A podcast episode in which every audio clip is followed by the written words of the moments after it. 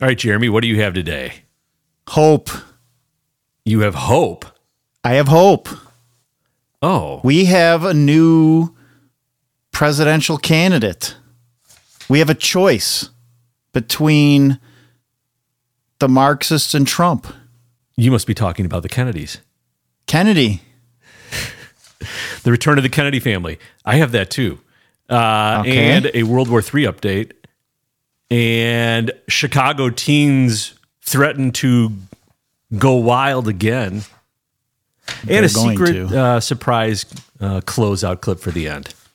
All right. You ready? Yeah. Okay, people. Let's begin.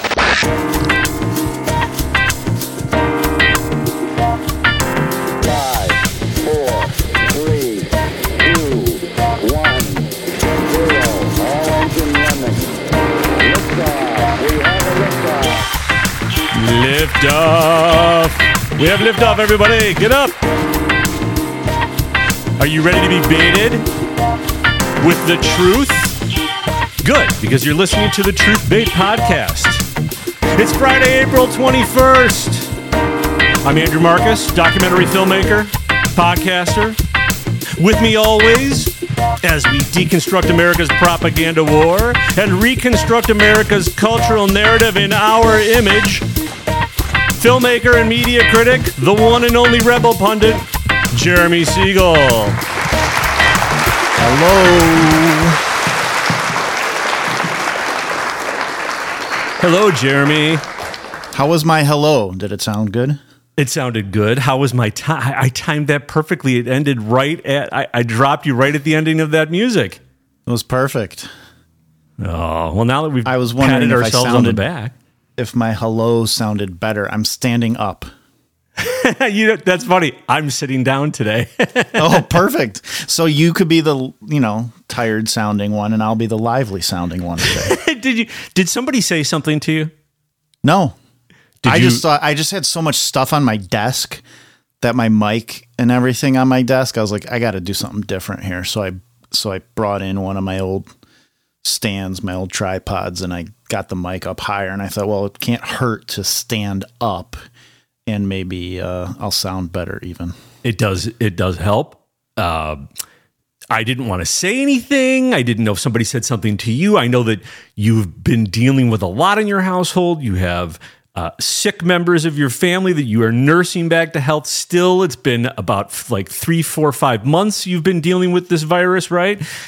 Tuesday is going to be three weeks. Yeah. I think uh, my wife is claiming she thinks she turned the corner. Uh, the kids are all, they're all, everyone's still coughing. Everyone's still got like itchy eyes. This, this thing is just not going away. Although I had some very extremely mild symptoms and I kicked those. So I'm doing fine.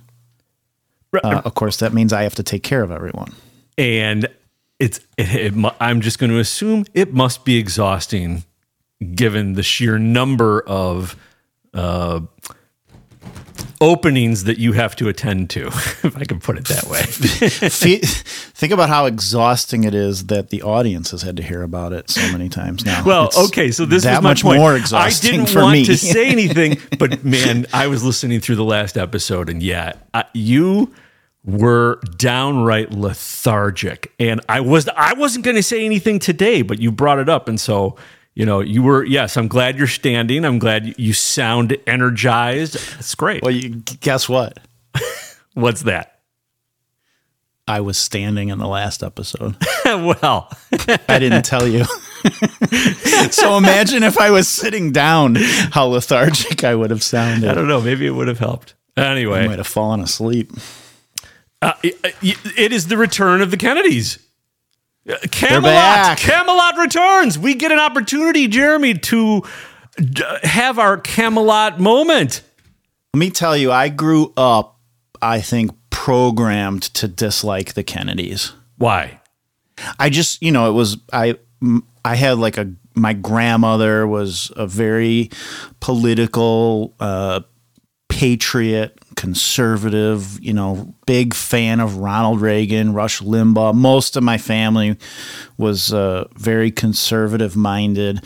on both sides parents and so I grew up that way prior to turning into more of a left leftist I, mean I was I wasn't a Marxist but I was definitely considered myself to be a pretty liberal uh, person when I got into my 20s and um but I kind of was I I think I was sort of bred and raised to dislike the Kennedys and think of them as, you know, the typical, you know, left wing marxist that we see today. But I got to tell you, I I like Robert Kennedy.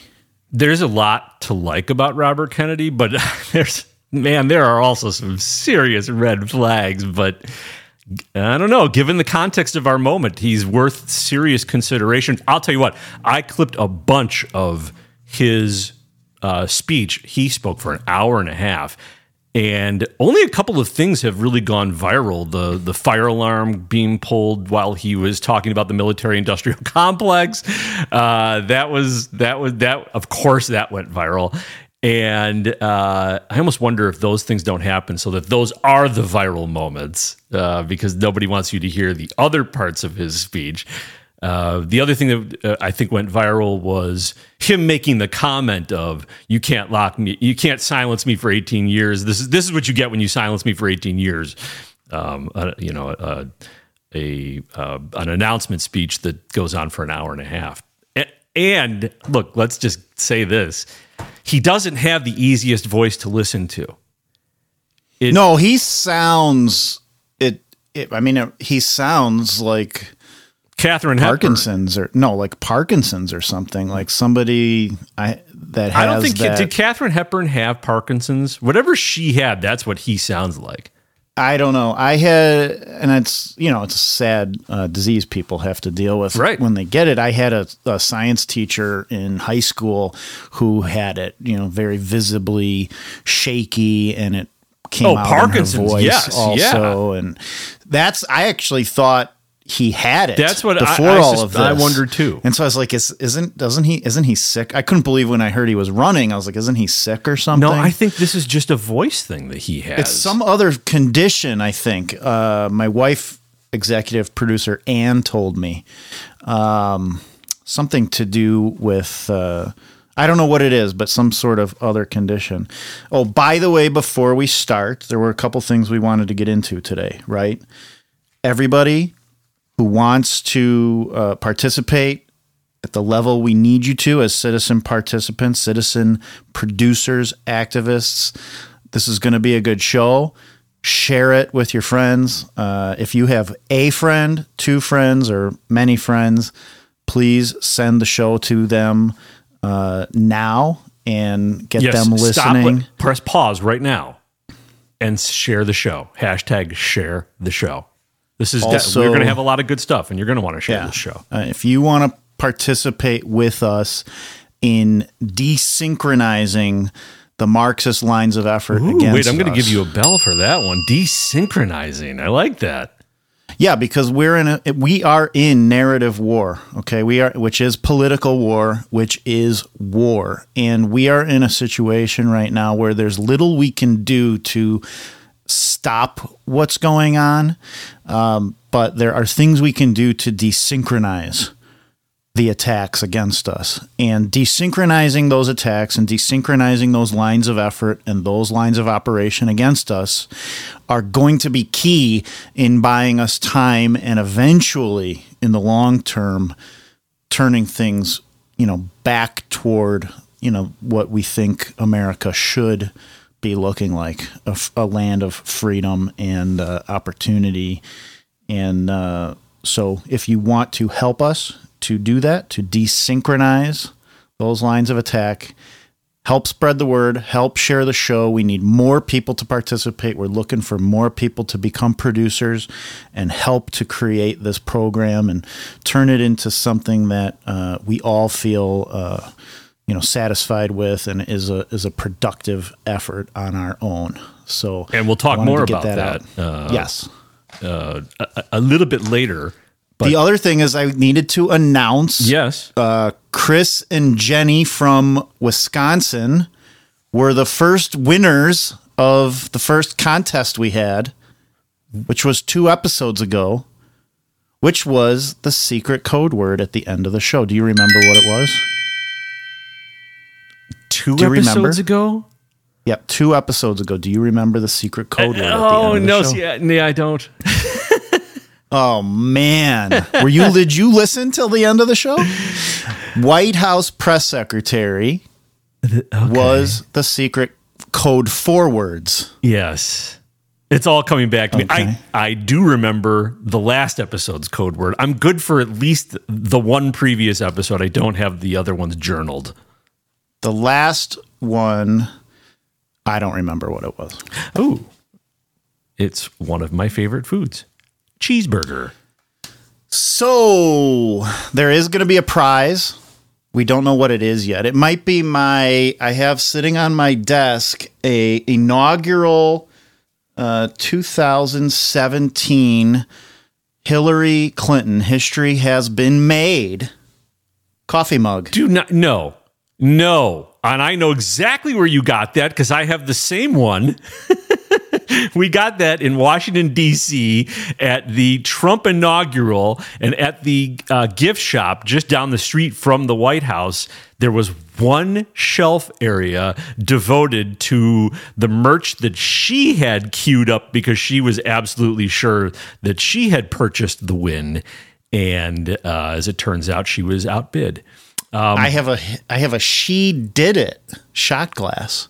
That and did you get one of the little bells? Yeah, I, I have well a, oh, a wait a. Christmas Wait, wait, wait. ornament. Here, I'll- I- Phil, I'll be right back.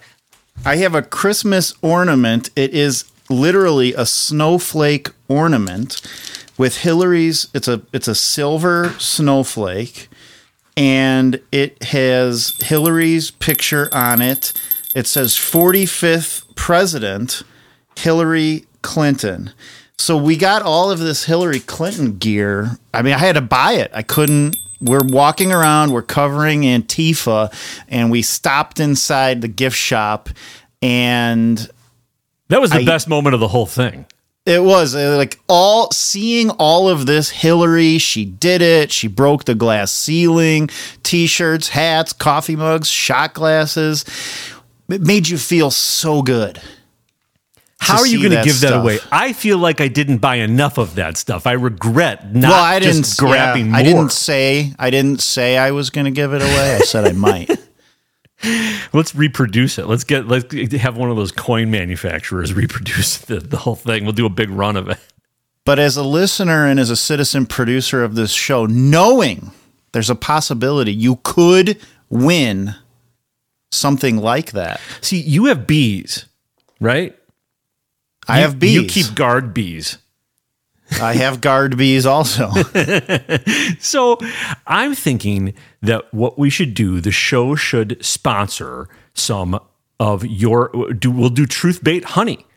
And we can do a little jar and we'll brand it and that'll be the that'll be the giveaway. That'll be the gift for people who who get the the first person to respond yeah. with it. It can't just be everybody. It'll just be what you know, we'll give away two jars a week. and my bees make excellent, excellent honey. So that's a good one. We could do something like that. Maybe it could be have a picture of us on it getting stung by bees. or a picture of you. I'd like to have you come over. We could take a picture of you doing and swollen. yeah, having a hive inspection, doing a hive inspection, and then we could send. Ooh, we could sell like a, a truth bait EpiPen. Perfect. I gotta get one of those because when people come over, I worry. Right. You should. You should. Those are like uh, paddles. You should have paddles too. I've been stung six times this week. Wow. Okay, but and we're going to need a, a- some sort of a disclaimer or something because if your you know your bees could swarm away and then we're going to have to go buy honey somewhere to fulfill this. we'll have to ch- we'll have to change up the giveaway. We'll start giving Well, away I- the Hillary stuff, I suppose. This was my Hillary bell. That's not as good as my snowflake Christmas tree ornament.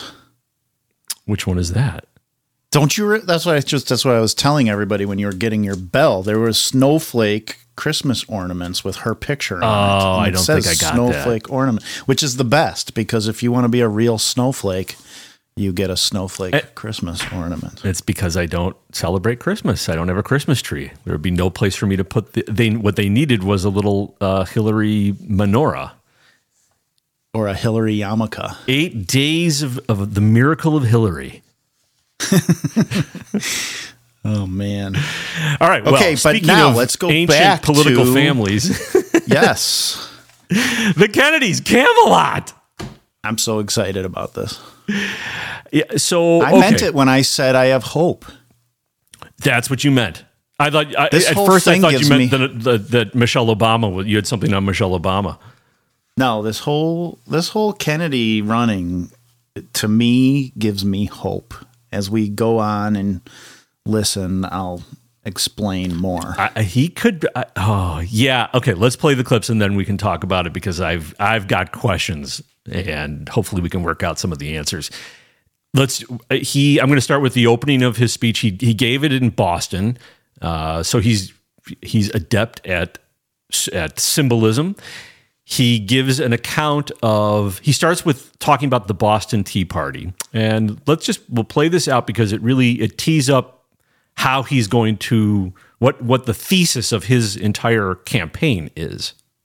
And it started when the British had passed an oppressive law raising the taxes on tea in New England. And they raised, this was a law that the British Crown made in collusion with the British East India Company, which the king owned shares in, his ministers owned shares in, and most of the aristocracy owned shares, shares in. And it was their plan to impose the tax on New England merchants, but exempt the British East India Company from the tax so that they could undersell everybody and that they would make a profit for their shareholders. So the revolution, and, and of course, the Americans responded by dressing as Wampanoag Indians and boarding the British East India Company's ships and dumping the tea into the harbor. And that's when the British sent that troop over here to quell the rebellion. So that rebellion was in part against empire, but the, spirit of that rebellion was a fury that the, that the colonists had against the merger, the corrupt merger of state and corporate power. I, uh, my mission over the next 18 months of this campaign and over my throughout my presidency will be to end the corrupt merger of state and corporate power that is threatening now is threatening now to impose a new kind of corporate feudalism on our country to commoditize our children our purple mountains majesty to poison our, our children and our people with, with chemicals and pharmaceutical drugs, to strip mine our assets, to hollow out the middle class, and keep us in a constant state of war. Now that's what you missed if you only heard the part about the fire alarm. That is a thesis I can get behind. Sounds good to me. Right? Sign me up. Yep. I like it. Uh, We should actually, for our younger audience who does not know who Robert Kennedy Jr. is, he is the nephew of the former president who was assassinated, JFK, John F. Kennedy, and he is the son By the CIA, assassinated by the CIA. I think so too, which you can only say on this show because we don't have corporate sponsors. we are a value for value model. Uh, more about that later. He uh, is the son of Robert Kennedy, who was brother of of uh, John Kennedy, was uh, the attorney general uh, during that administration, and then uh, after the assassination of his brother. Uh, Robert Kennedy ran for president and was, He was a senator. He was a U.S. senator running for president. and uh, was assassinated. And and there's a clip about he talks about that. And for I mean, really, it, it- brave Robert Kennedy Jr. Given the context of what has happened to his family, he is brave to go down this road. You have to bet there they're they're already taking bets in Vegas on Yeah, it's like he's signing I don't even up wanna say saying, "Hey, shoot me too." Right. He's saying all the same things that got his I mean, his father killed right in front yeah, of him. his father, he his was there. uncle, both killed. Now, the way Mao, I had mentioned my my sort of background and being thinking pre being pre-programmed to just think that these guys were bad. And believe me, I don't. I have never studied John Kennedy. I have never studied Robert Kennedy. I don't really know anything about them except things I've heard. And I had said like I was had this predisposition to dislike them as Democrats. And but I gotta say, like now looking at at, at the bigger picture and uh, really believing that they were killed by our own government, I'm questioning that. Why? Why were they? Was it 'cause they were the- he dangerous gets in- He gets into that. Let's let's play a little bit more of this.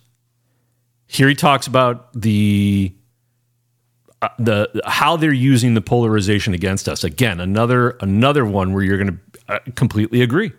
We have a polarization in this country today that is so toxic and so dangerous. And at any time since the Civil War, during the Civil War, Abraham Lincoln said, A country or a nation, a house divided against itself cannot stand. And when I talk to both Republican friends and Democratic friends, they talk about this division in almost apocalyptical terms. Nobody can see a safe way or a good way out of it. And people are preparing for kind of a dystopian future. And um, part of one of the principal missions of my campaign and of my presidency is going to be to end that division.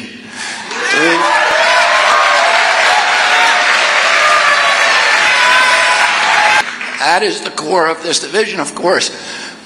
When we fight each other, when blacks fight whites and Republicans fight Democrats and uh, rural fights urban, the people, that merger of corporate power that sits at the top, is loving the fighting between us, among us, so that they can strip mine our country.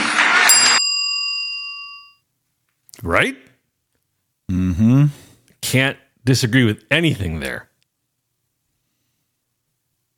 By the way, I looked up his voice just uh, since we were talking about it. It says he suffers a spasmodic dysphonia, a neurological disorder that affects the muscles in the voice box. So it is an actual physical condition that he has that causes his voice to sound a little bit, you know, shaky like that. If it was not for that condition, I might think this race was absolutely his to lose. And it may he may that nomination Biden should be very very worried with this message. This is an appeal to the old Democratic Party, which under these circumstances I, might be I might settle for that. You know, I don't want to, but I, you know, if that's what, if it's between that and Biden, it, it, this is the, what you're witnessing, and we played this on the la- on our last episode.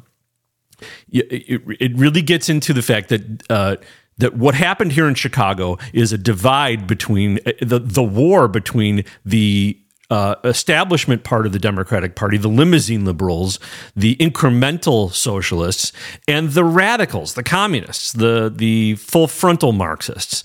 And uh, they are the ones who won. And this is what you're seeing, what Kennedy is doing. This is a major appeal to the party to return to what was once considered normalcy. Yeah, and look, I have I have neighbors that put Biden signs out, and I just scratch my head wondering how do they do that. These are nice people, my neighbors. I get along well with them. we have different views, obviously, but uh, they're not Marxists. Right. They're not. They don't want the country destroyed, but they're like they are sort of. I think they're just regular old Democrats. You know, where we have some disagreements and different views about things. We're still American. we're still we're we're still we still have that common bond. You know. Um, and I think there's a lot of people like that. I think there are a lot of people like my neighbors who are like they they can't see themselves going for Trump or any Republican. They're they're like they're programmed not to. But somebody like Kennedy comes around and they're like, finally, like a voice of reason back in our party again. You so just walked into my next clip, which is where you're, you're basically talking about the differences between you and your neighbor, but that you you like each other. You there's a lot. There maybe are things like you my agree on. neighbors. Yeah, well, we agreed that the speed limit on our road should be lowered. You know, we agree about certain things that affect our daily life in our community. Right. So there's pla- there are places for you, You to know, come together. Places that we can agree and play. You know, it used to be that you could disagree with people, Okay. and not All want right. to see them dead. All right, you just walked into it. So he went, when he went to Indiana University and the medical He's talking about his father. student said to him, Who's going to pay for your health care program? He said, You are.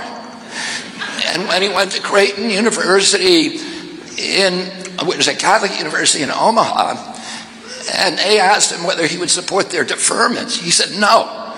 The deferments were the reason most of them were in college because that was the only way you could get out of Vietnam.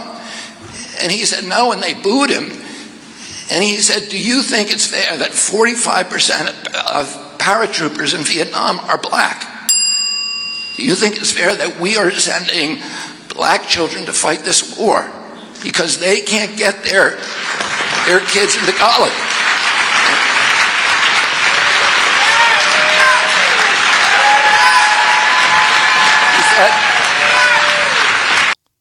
And whoever that is shouting in the background, do you hear that? Ah! Ah! Is that the? there is a black woman in the background with really white blonde, like It's not uh, her. It's not her. It's not her, else. no. Yeah. Okay. She's just very noticeable with her very blonde uh, Lady Gaga hairstyle. No, there's somebody somebody in the audience, and I I can't decide if they should be paid to be at every event or paid to not be at any more events. He said, I can get my 10 kids into college and get them out of the war if I want to. But do you think that that is consistent with your Catholic values at this university? And when he ended, they gave him a standing ovation. When he went to Watts and he talked about the importance to the black community of abiding with the law, they applauded him. When he went to the University of Alabama, which he had forcibly integrated by federalizing the National Guard with the United States troops five years before, he talked to them about the enduring importance of civil rights. They applauded him. When he went to the University of Kansas and gave a speech to 20,000 people, the kids in the auditorium, who were all corn fed, Midwestern, pro military, pro Vietnam, and he talked to them for an hour about his evolution on the and, and the, the, uh, the, the progression of the Vietnam War. And at the end of that, the applause was so thunderous that Jack Newfield, who was one of the reporters with him that time, said it felt like the roof was coming off of the auditorium.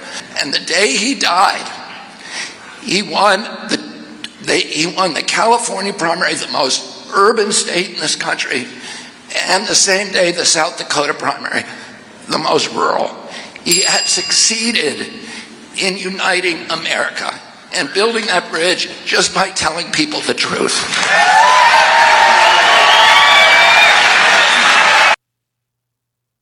That has to scare some people. I think it does. I think it's scaring a lot of people. And I think that's the same thing that people were getting scared about with President Trump.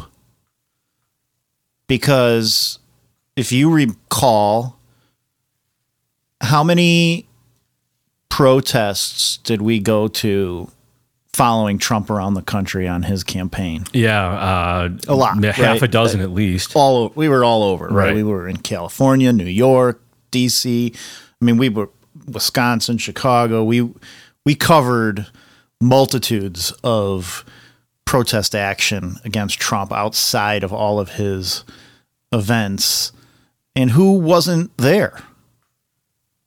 Do you remember when we were walking around going, "Where are all the union protesters?"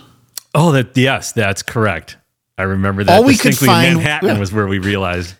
And then yeah, we were in we were in New York City and like the only union protesters we could find were Teamsters for Trump. And so Yeah, he you're right. he had the right. he had that ability basically to bring people together. People the un, union rank and file were like, "Yeah, we like we like this guy." Yeah, the real Right. the real blue collar America.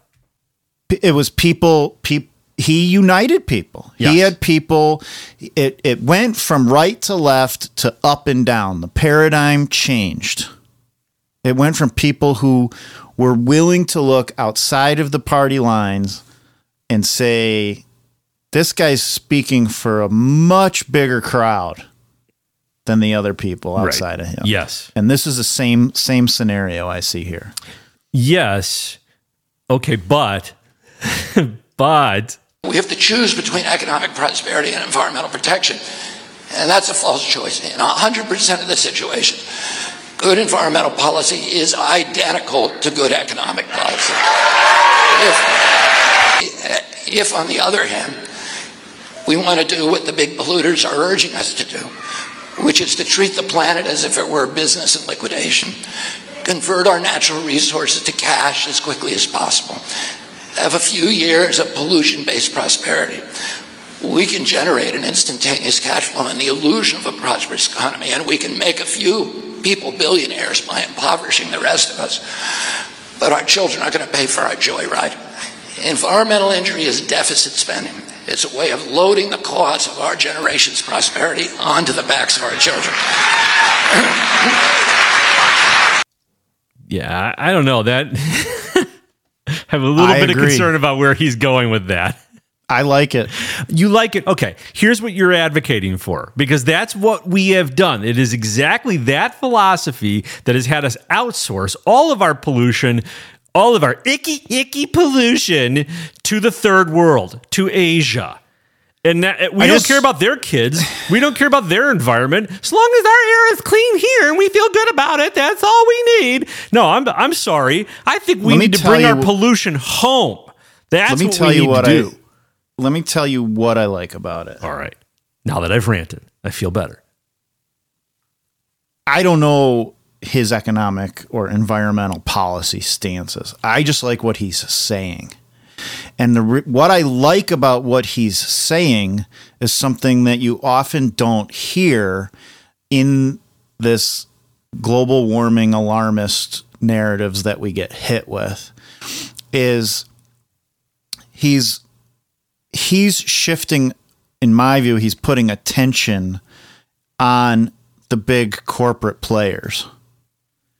And in my view there i there are many many many problems in our country and the way things are done in industrialized agriculture and energy production that are damaging to the environment pesticides, herbicides, poisonous chemicals being put into the soils. Right, yes. Desertification of soils. concerns there are real pollution, yes. Right, there are. And if you're in the if you're in the NBC, Fox News paradigm of one or the other, you're not usually allowed to look at things with any sort of reasonable perspective. You're only allowed to be on one side or the other. And so you're on the side that the world is melting, global warming, global warming.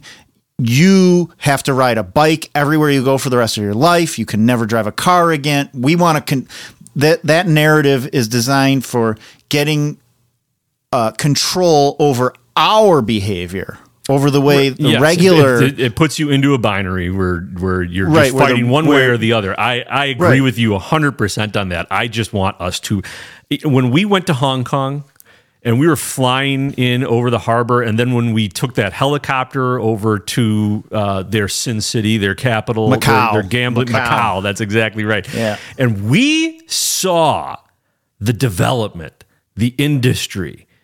It, it was so obvious, and yes, there we it's all there because we've outsourced all of our pollution to them. So I'm I'm uh, I have been saying for years, I'm like a broken record around my own house. I'm glad that I have this podcast. My, my wife is very happy we have the podcast now because I now I, I, I give her a bit of a break on my narrative. but uh, yes, there are. I'm much more concerned. I've said this for a long time. I'm much more concerned about everything that drips off of my car than I am about what's coming out of the tailpipe. I it, in in my I think that what's coming what's dripping out of your car ends up in the water table like pretty quickly. The the the other stuff is yeah, I'm sure there are issues, but it's not quite it's but it's not like those those things i think and i think that's again that's part of that argument when you're on the fox news side you're just you're sitting there like okay i don't believe this temperature going up by a quarter degree over the next 30 years is going to cause florida to to sink right but, But- there's never any focus on these big corporate But what I don't players. hear from him, what I think he's going to need to give voice to to have to get somebody like me on board is, you know, and again, I go back to what we saw in Hong Kong. Manufacturing equals middle class. You cannot have a middle class without manufacturing. Period. It- we have gutted our own manufacturing, so he needs to also talk about bringing manufacturing home. yeah i can get i i'm on board with But that how are you going to do do the two? It is going to require that we accept more pollution. Our snobs need to wipe the snot off their noses and deal with the fact that progress that they value so much comes with a price tag. It ain't free. And it is Well- racist to just put it into Asia. But is there another way of looking at it potentially where you can redefine, and I'm not saying he's going to do this, but where you can actually redefine and maybe more accurately define what pollution is, which is not me driving my car to the doctor or to work every day? Well, but we need steel mills. We need. We're going to need to process some raw earth elements. Uh, That's dirty. There's right. nothing And clean again, we it. get, but okay, but again, let's get into correct definitions of what pollution is because most of the fa- most of the factories you see out there you drive through northern indiana and you see all those they're called smokestacks you know what i'm talking I've, about I actually I you- flew over uh, those in a helicopter once when I was a location scout for. Oh, it was a John Travolta movie that never came here. We were looking for we were looking for a factory that was uh, polluting a, a a river. yeah and most of the environmental propaganda that you see that. Sorry. Okay, but most of the environmental propaganda that you see, they show vi- visuals of those towers emitting that white smoke into the air, right? That's not smoke, it's water vapor. Yeah, what they need to show is the Okay. different color liquids that are that are on the ground. I don't know what the exact numbers are, but mo- when you see that white vapor coming out of those stacks, it's water. The, the things that a lot of those companies do, they have to clean. They can't just pump those chemicals, but you can in all the in all the industrialized agriculture. You can dump poison all over the soil.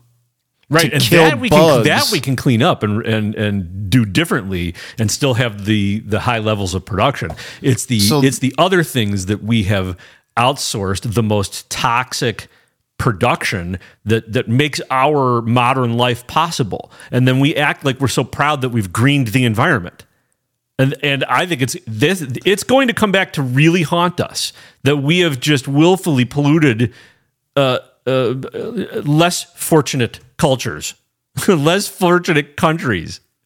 By the way, I'm saying by the way again. It's like the sixth time you haven't called me out on it yet, so I'm going to keep saying it. By the way, do you remember when we were in Hong Kong how hot it was?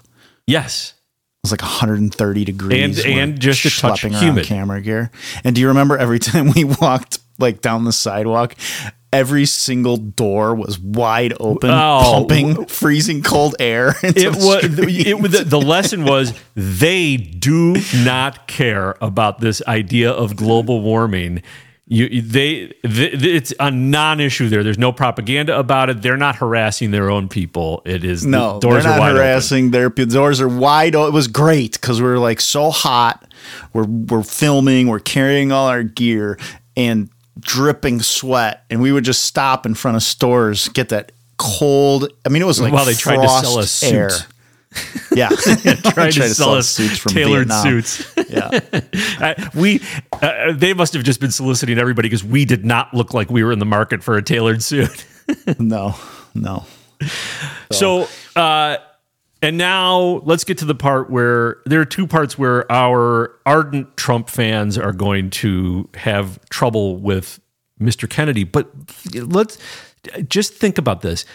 Trump needs this.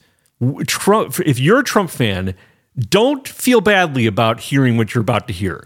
Trump needs to be challenged because he's going to be challenged. And so to be challenged now, to have these things put to him, is going to make Trump a stronger candidate before he even goes in to really face his opponent. So uh, don't, whatever you think about Trump, whatever you think about Kennedy, just try to remember this will be positive for Trump in the end. Uh, but since the early 1980s, there's been a systematic attack on our middle class. And the coup de grace was the lockdown. The lockdown was the biggest shift in wealth in human history. And I'm going to tell you about that in a second. And I blame President Trump for the lockdown.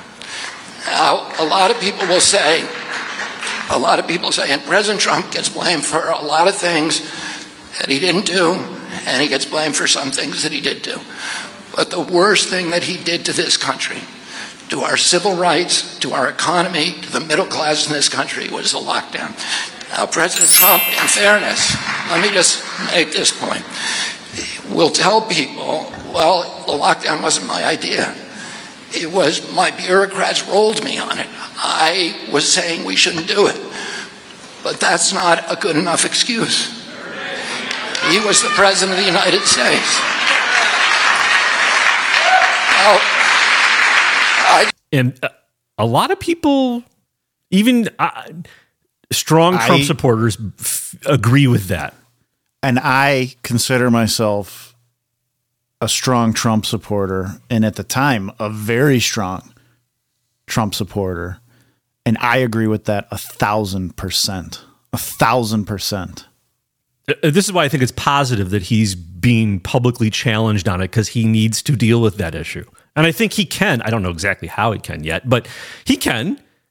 Uh, but it, you don't want him to have to deal with that it, it, after he wins the primary, and then uh, y- Right. It's good that he that he's going to have to deal with it. President Trump said, well, these bureaucrats came at him from every side and they were all telling him he had to do it. He had the right instincts. He knew that he shouldn't have closed down the country, but he did it. He got rolled by his bureaucracy. And I, I'm going to tell you a quick story.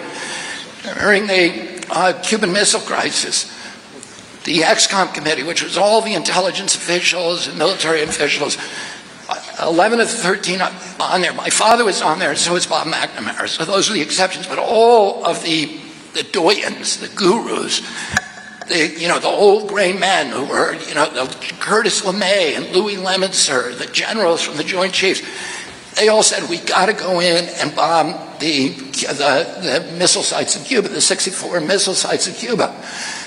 And my uncle said to him, well, wait a minute, what's going to happen? Who, who's on those gun crews? Are those Cubans or are those Russians? And they said, we don't know. And he said, well, if they're Russians and we kill Russians, isn't Russia then going to have to go into Berlin? And they were like, well, we don't think they'll do that. And my uncle said, I want to see the aerial photographs. And he looked at the aerial photographs and he said, who has on, on the Cuban side, who, has, who gives permission to fire? Does it come from Russia? Does it come from Fidel? Does it come from the individual gun crews? Because if it comes from Fidel, he's going to fire them.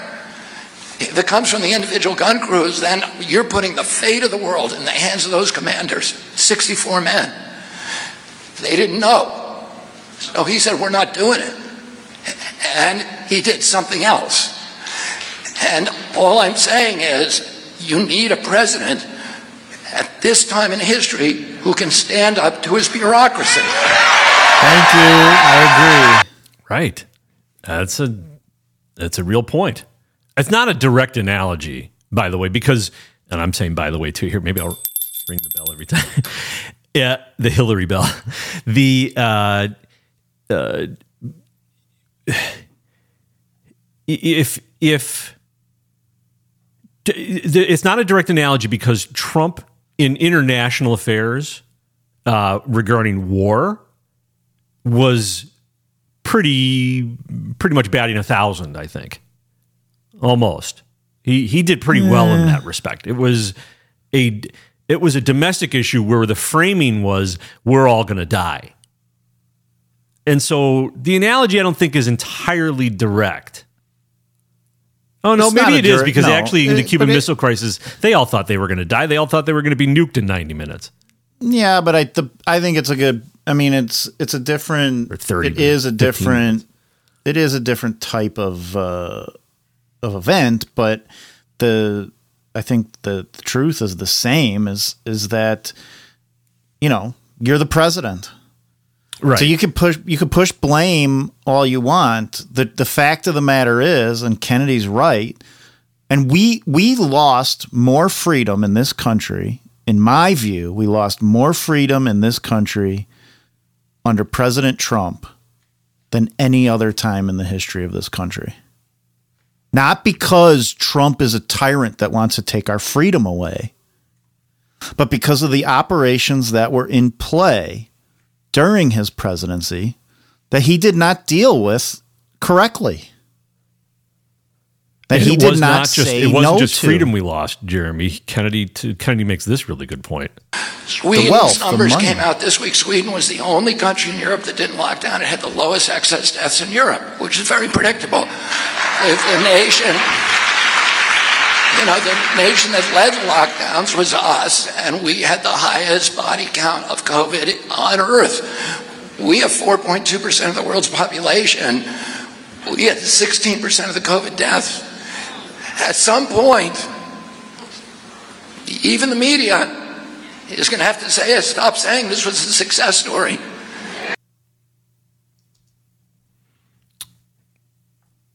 And that's even I, I mean that's That's a good point. they're free those dead people they don't have any freedom left either. At least we're still around to try and get it back.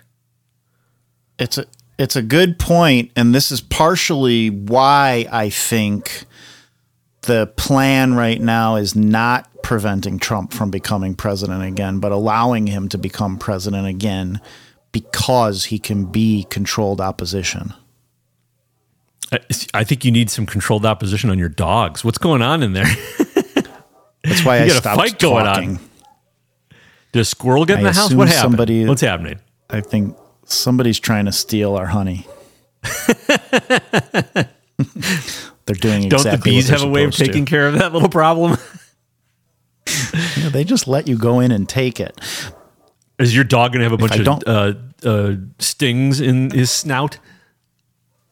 Listen, don't try coming to my house. That's all. You can hear right now why you shouldn't. All right, here. Uh, i- he has one more criticism of Trump in his speech. Let me let me play it. And uh, yeah, it's it's and it's it's again it's another one that he's going to have to deal with. But the, the health issues were almost dwarfed by the economic cataclysm that befell our country. The, uh, the IMF and Harvard study by Larry Summers says the cost of the lockdown to the United States was $16 trillion. 16 trillion for nothing. $16 trillion. We shifted $4 trillion from the middle class in this country to the super rich. We created 500 new billionaires.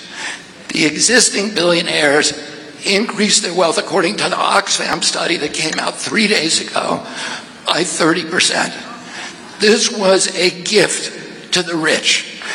And guess what? The ones who were the, the people who got riches were the social media companies like Amazon and Facebook and Microsoft that were conspiring with President Trump's White House to censor people like me.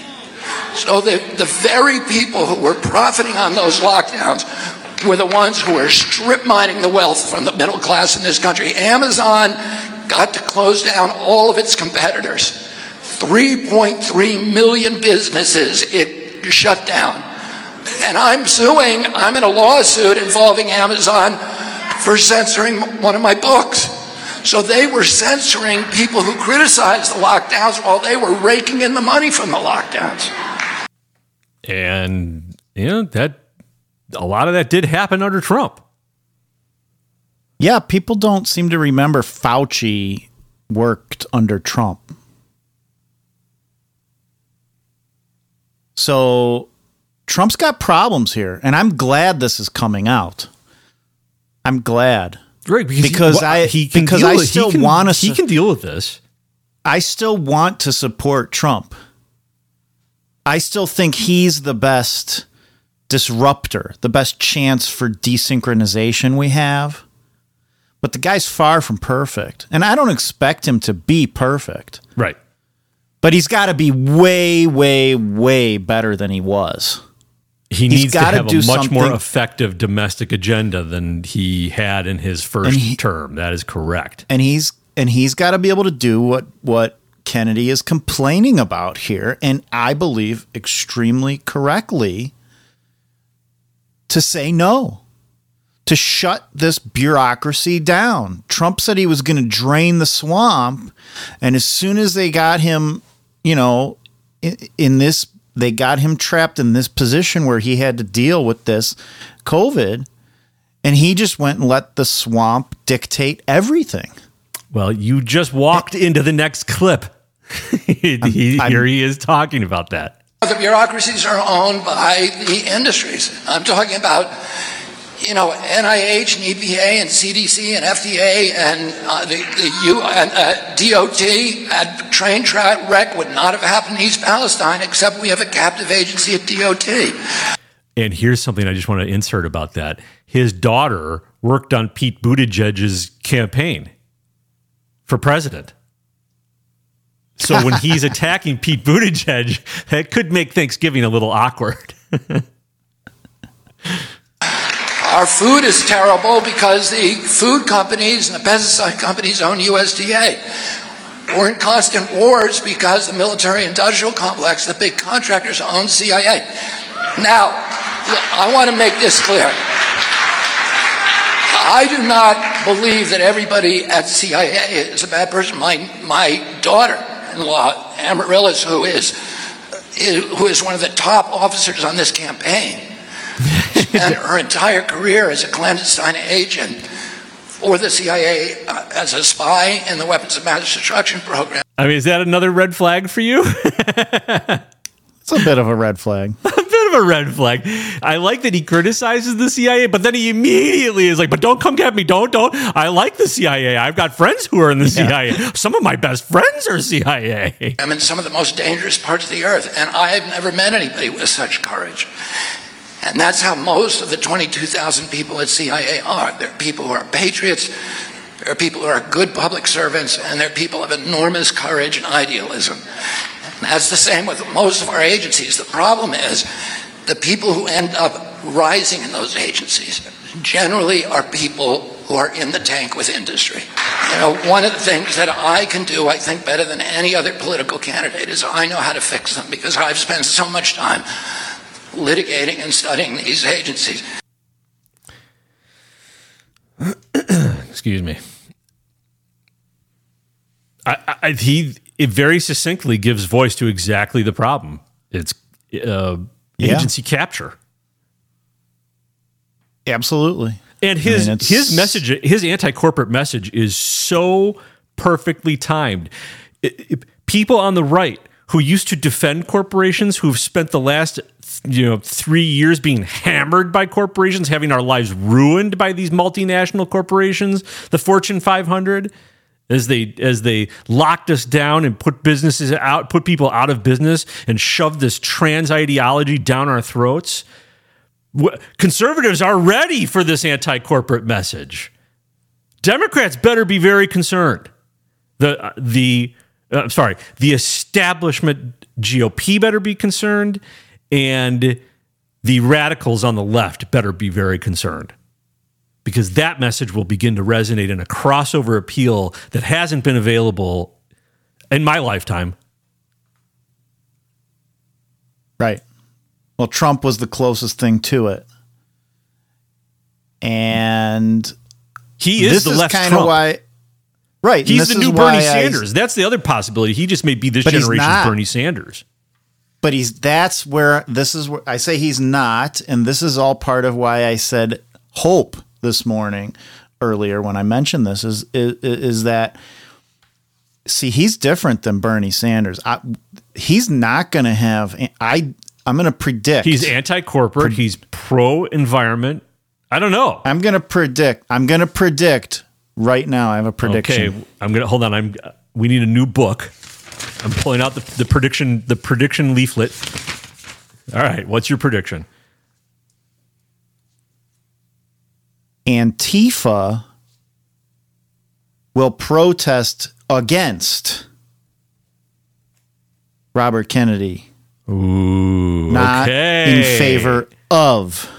And that's the difference between Bernie Sanders, who is part of the establishment, Yes, who was and not so is Antifa. Antifa is part of the establishment. right, who was not really different than Hillary. Okay. But he had all the Marxists. I filmed them all in Philadelphia, marching with communist hammer and sickle flags down the streets of Philadelphia, hundreds of them, protesting in favor of Bernie Sanders.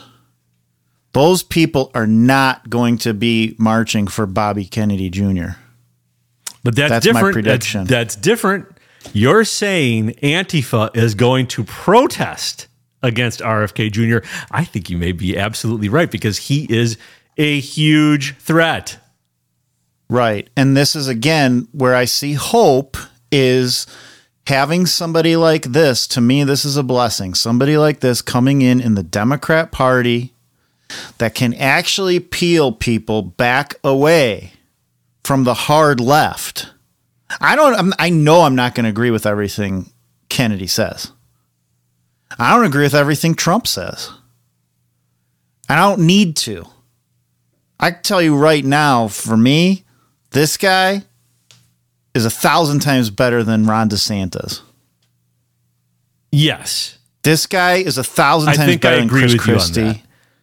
This guy is a thousand times better Although I, li- I really Haley. like Ron DeSantis in Florida. I like what he has done with Florida. I, I do. It's fine, but he needs to stay down there and run Florida well, I, I also do what he's doing in Florida.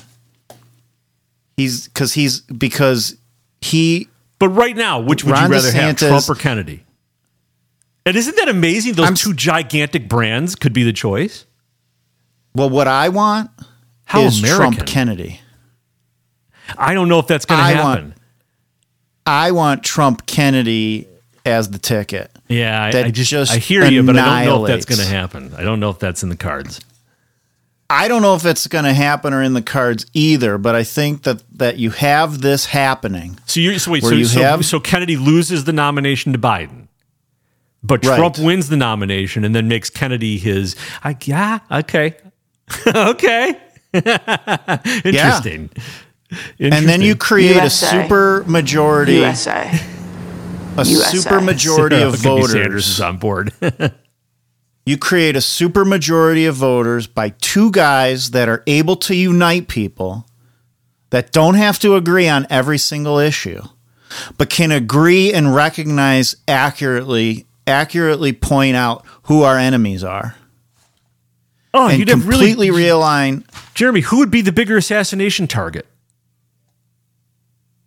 Yeah, who would you pick? Well, you, Right. you- I mean, like again, and maybe that makes Trump more of a target. because Kennedy maybe can talk to, talk him out of doing stupid things like giving the military a power to vaccinate people. They would have to be. They'd have to take them out together. It's the only way. I'm just saying these these uh, Trump is probably one of the most targeted people in the world. And the Kennedys have historically been, and now that he's walking into this position, I I will only assume he's got the same target on him his brother his, that his uncle and father had. So I'm just simply saying, boy, I I'm not sure I want to be at any of their events. But here's what I see. Even if that doesn't happen, let's say Kennedy loses to Biden because they 'cause- because obviously the DNC can control who their nominee is, right? I mean they they don't it doesn't it doesn't go by actual vote, right? Their their system is very very rigged, and that's why Bernie couldn't get the nomination, Right. and probably Kennedy can't either. Oh, but so let's many people in that party are ready to rebel against the against Biden. So let's say he goes to be independent, third party candidate. Now what do we have? Biden, Kennedy, Trump in a three way race. What's going to happen? Biden's not going to win that race. Trump might not win that race either. Wow, And Kennedy might not win that race. Interesting. That right. That would be a real matchup. That would not be one. None that's of them- not a third spoiler. That would be a real matchup. Maybe none of them get the electoral votes. They Biden wins it because the establishment is still the strongest player, and Biden's the establishment pick. But he's got to get the electoral votes. They've got to get the electoral votes to become president. And then Yeah, in that Jeremy. type of three way race, it might not mean, happen. It- yeah, but it, it lays it lays. That may be the only way to short circuit the fraud in the electoral system right now. Because in that case, you'd have it go to the House of Representatives for a vote. and who knows who they pick. But this is what I like about it. This is why I say I have hope. Because this is desynchronization. This is upending what's going on. This is going to cause a problem. This is going to cause. I'm t- they. I don't believe Kennedy's an operation to hurt Trump. And I don't believe Kennedy is there because some of the media, you know, I have a clip of are your clips done? They are uh, almost done. We're, we're at an hour. I've got though. a- we're at an hour, and you and Okay. I talked about that. We would, no matter what we were doing, we would, All right, we would so stop at an hour, even though we have more. We have, Okay. we, I, I, we have. I've got the skeletons in RFK's closet.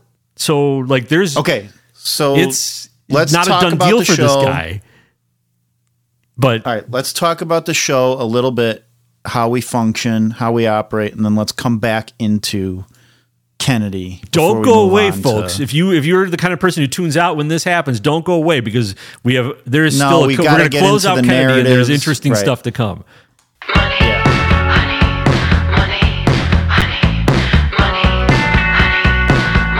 That's right, ladies and gentlemen. We're interrupting our broadcast to bring you the only advertisement we have, and it's a non-corporate advertisement because we don't take corporate ads.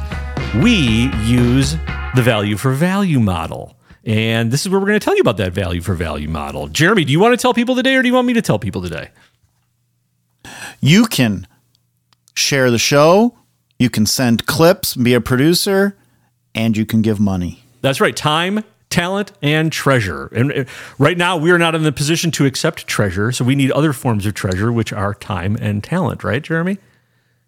That's right. Time, talent are the best things you can provide right now. Sharing the show, sending it to your friends, uh, helping to become a active listener, producer, bringing us content, stories, clips that you think fit into uh, the things we're talking about. We're not just ta- trying to talk about things that are current events or dominating news, but more so why they are current events and dominating news and how those are being used as dialectical narratives and attacks against us that keep us trapped inside the sorcerer's circle in a place where we cannot get out of if we are arguing the talking points of the left or the right wing media and not coming from a uh, more educated uh, standing and place to understand how those narratives from both right and left are being used to keep us inside this place where we can't get out of. They're actual bombs being lobbed at us. And if you're starting to understand how these things are working, and you're seeing clips and you're seeing things that look like this also to you, you need to send those to us because we can't find everything on our own. Also, very, very important. Please, right now, you're listening, go to Apple Podcasts, leave a comment, tell people how much you love the show. That's actually really, really important. The, the that helps uh, spread the word. Uh, that's a different way of sharing the show. Also, write us. Write us at truth at truthbait.com uh, and tell us, uh, tell us if you've got some show ideas. Tell us we are the best podcast you've ever listened to. Tell us uh, why we are going to uh, crash this thing into the ground and burn because we're doing it all wrong. Let us know. That is that is extremely valuable uh, for us. So. Uh, are we missing anything? Did we get all the all the different? I want to try and keep that as short as possible, especially since we're right in the yeah, middle of that a was segment. good. Nope, we hit it. We need to go back to hope and change. Hope and change. All right. So, do you want to? Oh, wait, wait, wait. And we're gonna have we're gonna have again just to remind people we're gonna have a secret word at the end of the show. that secret word will the first one to come back to us with that secret word will win some kind of a prize. Right now, that prize might just be our congratulations, but down the road we might have something. But it's like going to honey. be something. You're going to win something. honey. Something. uh, uh, and listen to the show every Tuesday and Friday. We bring you a new episode, a fresh episode of the Truth Bait podcast every Tuesday and Friday without fail. To the best of our ability. Now, Jeremy, did you want to play one of your clips? I, I what I I, I have. Uh, Well- I have that fire alarm, and I have the skeletons. He, ta- you know, he he talks about the skeletons in his closet, which he, you know, and he doesn't mention what they are. But boy, he's preemptively getting it out there, so it must be something. Well, let's get so yeah. So I've got a couple clips I think that can lead into that. And Okay. I think that it's appropriate maybe to get into the media angle on him and and what I think is why why he does appear to be a legitimate threat uh, that they are worried about. Um, the first clip that I have is in Boston, uh, which is a Boston CBS report on Kennedy. And that's where he gave this speech. But I think that this local report is really where it, it- just perfectly uh, displays the narratives, the narrative attacks that are going to come out against Robert Kennedy Jr. Lisa, a member of the Kennedy family hopes to be back on the presidential ballot. Robert Kennedy Jr. just announced his candidacy in Boston today. And WBZ political analyst John Keller is here now to talk about this. So, John RFK Jr. is running as a Democrat, but he has some views that really don't align with the Democratic Party. Yeah, to say the least, Paul, and not to mention views at sharp odds with what his famous family has always stood for. President John Kennedy and Senator Ted Kennedy were, for instance, strong supporters of mass vaccination, not vaccine misinformation super spreaders like Bobby Jr., whose own family members have repeatedly denounced him for promoting lies about the measles and COVID 19 vaccines. And Vaccination misinformation super spreader. That is hostile. Okay, this is called Fair and Balanced Reporting from CBS Boston. Uh, but I think the real angle there is there are two. Of course, he's a crazy conspiracy theorist, vaccination misinformation super spreader, and he is not a real Kennedy, right? He's at odds with the Kennedy family. So for all of you people out there that do hold the Kennedys and the Kennedy legacy dear to you, which many, I think many of those people, like my neighbors, they hold that favorable view of the Kennedys um, that I didn't grow up with, but they, I think they look back at the Kennedys as probably a better day for America and a more traditional, uh, a pro-American Democrat. Uh, this is a warning to you people that he's not really one of them. JFK and Teddy were not radical isolationists on foreign policy like Bobby is, claiming today that it's the U.S., not the Russians, who want to prolong the war in Ukraine.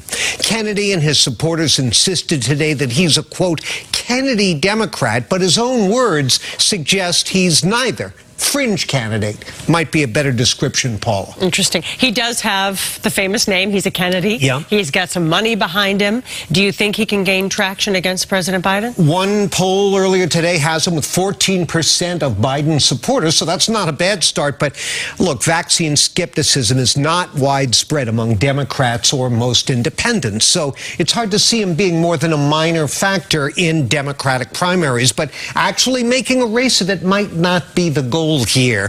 Kennedy would not be the first presidential candidate to be in it for self promotion or to peddle a cause. and if media outlets He's trying to sell books, obviously. the guy's uncle and dad were killed by the CIA. So, hey, Oh. Have you I- not seen what, what happens to too, book but sales if when an author is more murdered? books- Jeremy, his book Yeah, sales right. would go through the ceiling. He's abs- They're right. He is doing this Yeah. promotion. yeah, I'm going to go ahead and run against the establishment, run against the machine, say all kinds of things I'm not supposed to say, risk getting shot just like my father and my uncle, cause self promotion. Drawn by the name and starved for an angle decide to cover him, hey, mission accomplished. But there's also another aspect to this candidacy, Paula.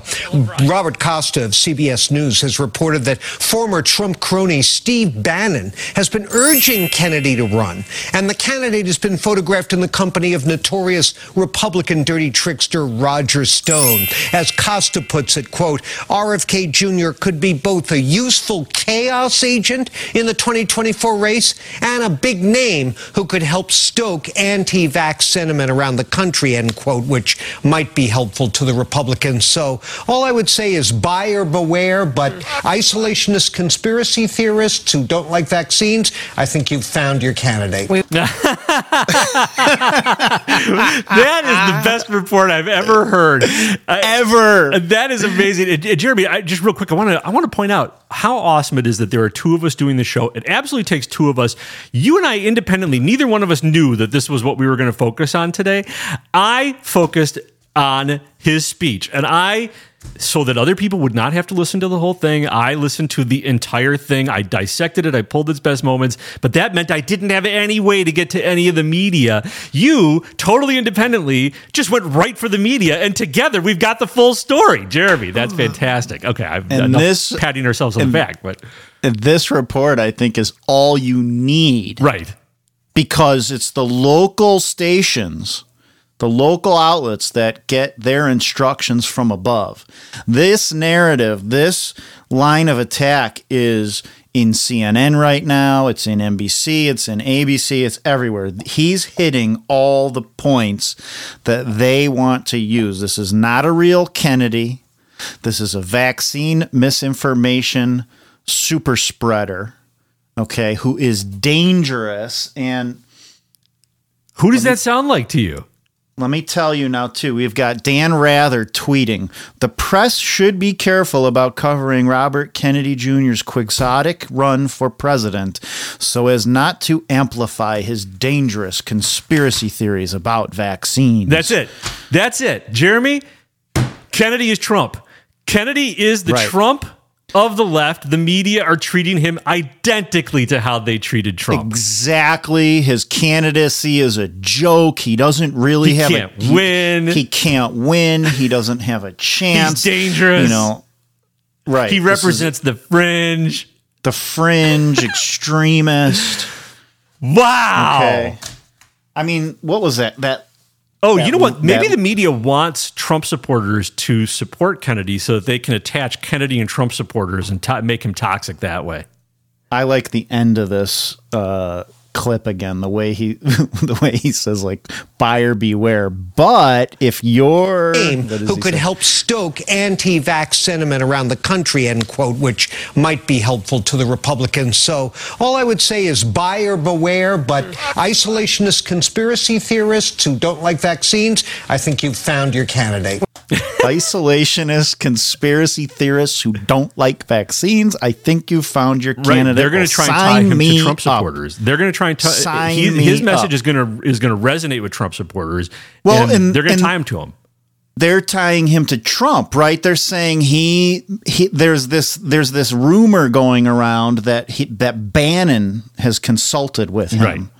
and is this agent of chaos, which they even said in this report that that this is a that this is an operation, basically a chaos operation to bring in Kennedy under Bannon's Ooh, is guidance. Roger and- Stone running Kennedy's campaign?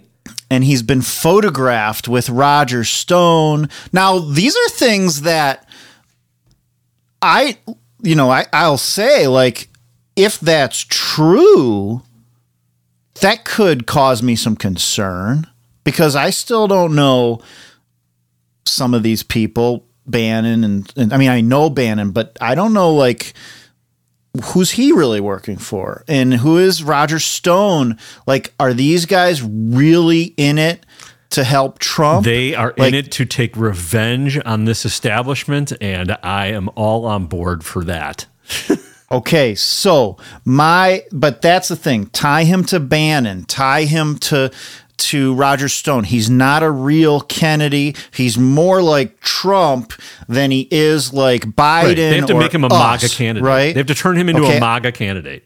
hey i think that's going to help kennedy i think that's Yeah, just like it helped trump Here's the, while they're saying all this stuff about Kennedy. Here's what Kennedy is talking about. This is they're in deep trouble. Listen to this.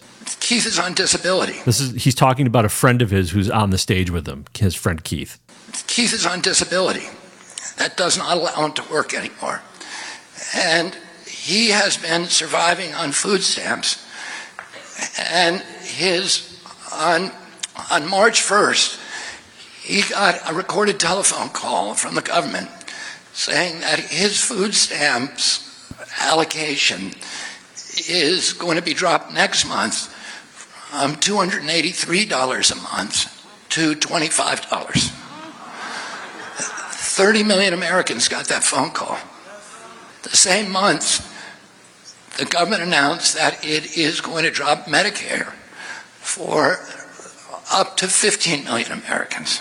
The same month, the government announced that it is printing 300 billion extra dollars to pay off the Silicon Valley Bank. And we announced, the Biden administration announced 750 additional millions of dollars that we're going to send to the Ukraine. So we have money for wars, and we have money for bail, ba- bankers that need bailouts.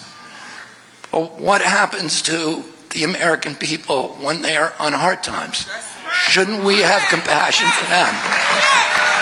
You know that's something I will agree with all day long. Fundamentally, I'm i I'm opposed to these government uh, welfare systems. I I I believe in a much more free market uh, and charity based, private charity based approach to helping people. But I will get on board all day long for helping our own people in need before we send all this money overseas and into these banks that are screwing everybody over all day long. So it's not my primary choice of how we should be doing No, but the message appeals to uh, the average American's sense of fairness. Yeah. And and I will definitely I'll definitely take that over what we have. Over the system that we have. Uh, It's very, very difficult for any of his opponents to argue against. This guy's very dangerous Yes. for the Democrats. No wonder they He's pulled the fire dangerous. alarm. Here we go. You know, Yeah. our strategy in this country has been to use military weapons to project power, to military force to project power around the world. And that's how, you know, our strategy to control the world.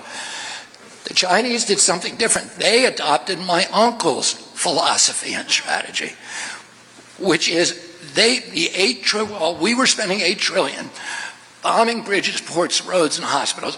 They were spending eight trillion building bridges, roads, ports, and hospitals. And they are now displacing us as trade partners of most of the African nations and Latin America. Brazil just switched to the Chinese currency away from the dollar. Saudi Arabia just switched away from the dollar. So these are.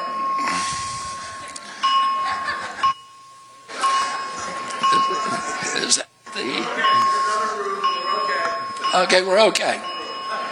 Nice try.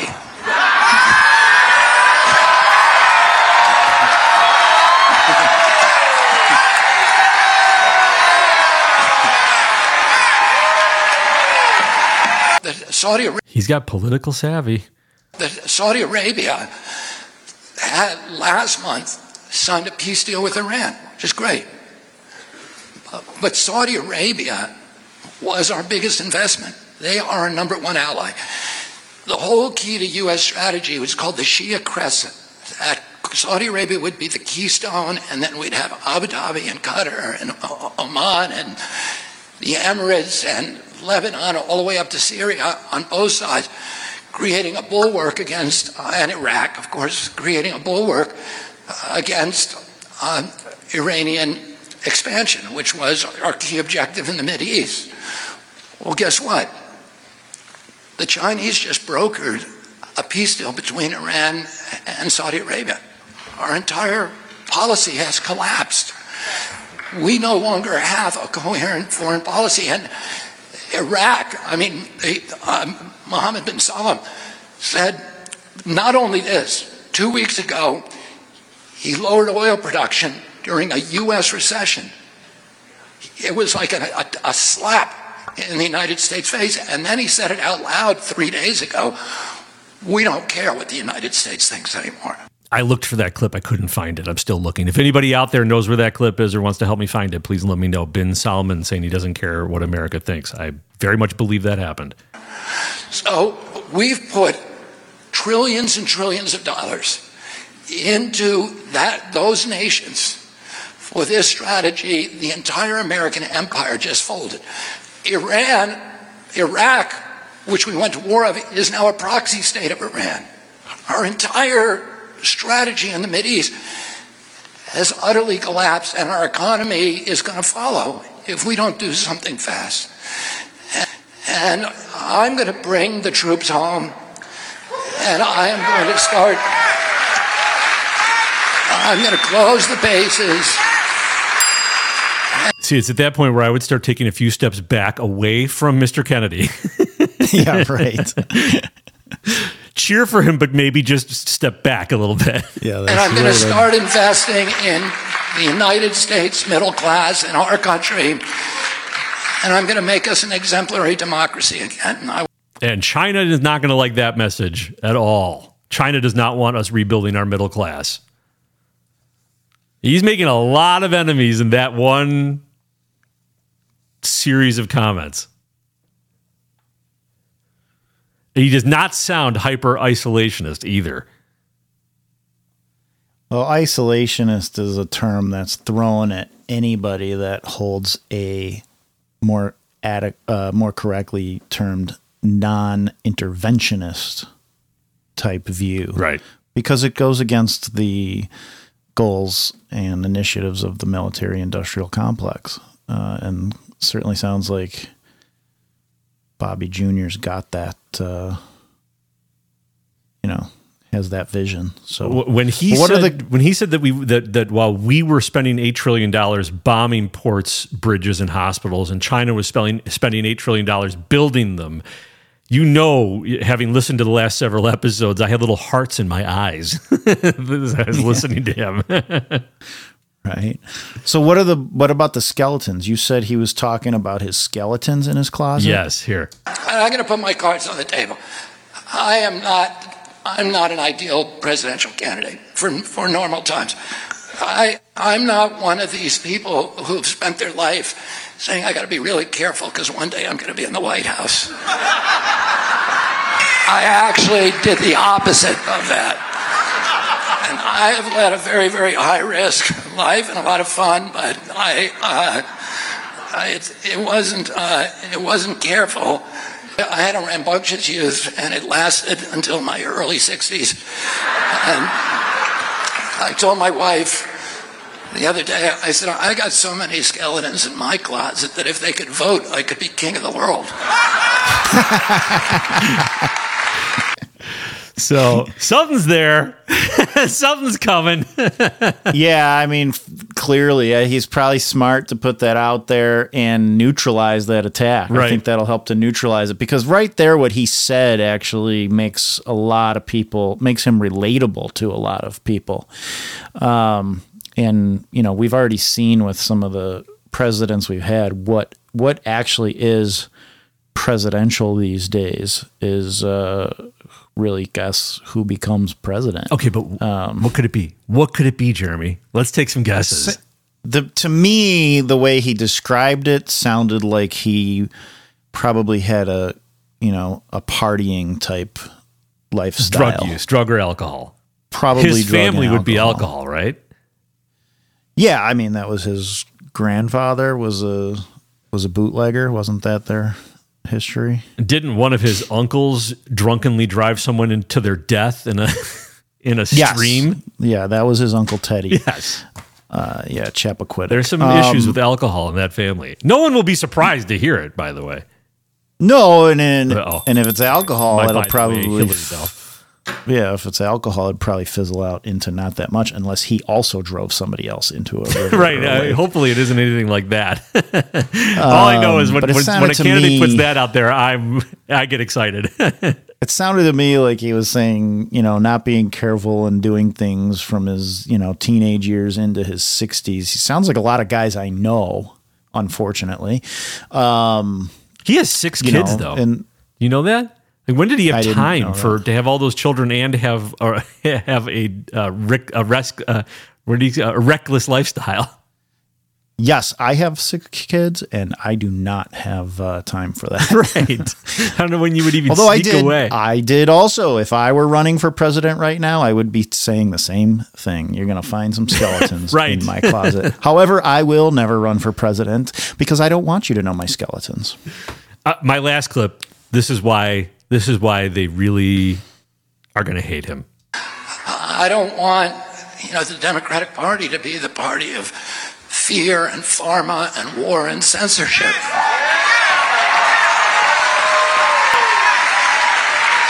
We, we have to be more than just neocons with woke bobbleheads. We need, we need to stand up to corporations. We need to stand against war.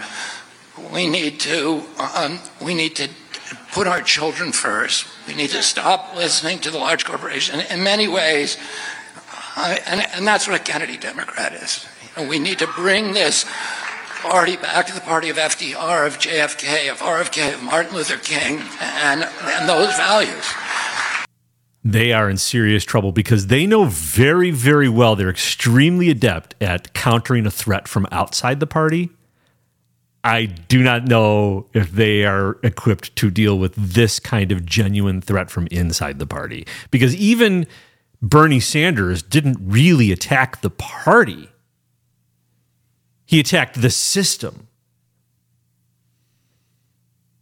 No, and and Bernie Sanders was was was really trying to drag. He was really a a, a uh, sort of a simultaneous drag the party to the left, sto- sort of uh, you know candidate. And it, to me, Kennedy Jr. is more of a drag the party back to America. Right. But the question is whether or not he can do that, right? He says, I want a Democrat party that does this and what a Kennedy Democrat is. And I think what he might find and is likely to find is that the party is not that. And the party is just like any other Marxist party. right, but he's going to expose that. That his run But will he expose will expose that, right? And And, I think that's going to be good. And that's Yes. where I see things possibly going to some sort of three-way contest, which will really be fun to watch. watching Um, Democrats, I- and, and this is happening. I, I know a number of Democrats who have are are really coming to the conclusion that their party is something something's extremely wrong in their party, and that's been a mm-hmm. long time. which is happening to Republicans also. It's it's it's been it's been the same thing with Trump, right? Right. Trump exposed to Republicans and is still exposing to Republicans that their party is a branch of the Central Committee, You're just like the Democrat Party. you are is. so right when you said it was hope. Yes, you're right. No matter what happens, his candidacy does. It brings hope. to to me this is good if it i don't i don't know him that well Right. I, like i said i've never studied the kennedys like but what the things that are going on here the things that what when the that the that the mainstream media is got sound bites and talking points saying that this is chaos good Right. if it's chaos We're over the coming from if it's chaos coming from the people who are pro America who want to fight against this Marxist machine, bring on the chaos. Okay? Now, I would much rather see things in order and peace and in a godly biblical direction. So I'm not advocating chaos I think, in a negative way. I'm advocating chaos in a way that is upending the system of our enemy. And that's a common enemy against mankind. And I see this as a hopeful moment uh, and a good moment. And I think it's also very telling the way in which he criticized President Trump It was, it, it- frankly, because like it was a very supportive. respectful way. It was a very respectful Yes, way. in a way that will help him. If you were really going after Trump, you wouldn't do this right now. You would wait. Right. And it, and he he he said things he you know that Trump think Trump did things right and he did some things wrong. And that's what uh, you would never see in a in a media narrative. In a media narrative, everything Trump does is Nazi. Right. Everything Trump does is Trump. Hitler. You cannot say he did something good. Unless you're saying he did something good for the military industrial complex. Nah, the and the only problem with Kennedy is, is is that voice. It makes it very hard to have him be sound biteable. It's hard. He's going to have. He's to, to struggle. I don't think I don't think that he will become the president. I think that he will coordinated or not. I think his candidacy helps Trump. Yes. and I think his candidacy is positive uh, and does provide some hope for our country. Um, and, Right, and I'm not partisan, so I don't care where these Trumpian candidates come from who recognize No. that we are being taken over by a Maoist cultural revolution that is destroying everything around us. yeah, like I said, I will take Kennedy over every other Republican that's putting their name in the ring. Yeah, I think so too. I think that's right. Although I, I'm going to say that's I, why I, I I have a lot more to learn about the guy. I, I have to profess that I have not followed him closely. And prior to this, I actually had suggested uh, to executive producer Ann that he should be Trump's running mate. And then he announces, and I said it again. So now Unfortunately, I I, don't didn't say it on air. and then I saw the other day that Roger Stone predicted it or said it was a possibility. And I was like, man, how did I not get that out before Stone? But uh, I, I, it, that would be something that I believe would create like a super party ticket Here, let's look at. Uh, and just be fun. You know, just be fun. Because if you've got two candidates on each supposed side, making the media's head explode, and we're in for some some entertaining uh, campaign. So let's see. What would they be? It would be uh, Trump. Let's see if that's available. Nope. Trump Kennedy.ai is available. Trump Kennedy is ta- uh, take is taken. Let's see what Yeah, Trump Kennedy Stone 24. Let's see if that's taken. Taken. Wow. it's, It's all gonna happen. it's gonna happen. I'm telling you, there'd be nothing better than seeing that happen. Wow. Uh, they might be just enough in disagreement with each other to do good work. I like it. I like it. He would be a, a, a good temperament, a, a tempering force to Trump. So- Trump Trump needs to rely on other people anyway. Uh, you know, he doesn't profess to be the expert in everything, so it's. It, I think it would be it would be maybe a good partnership.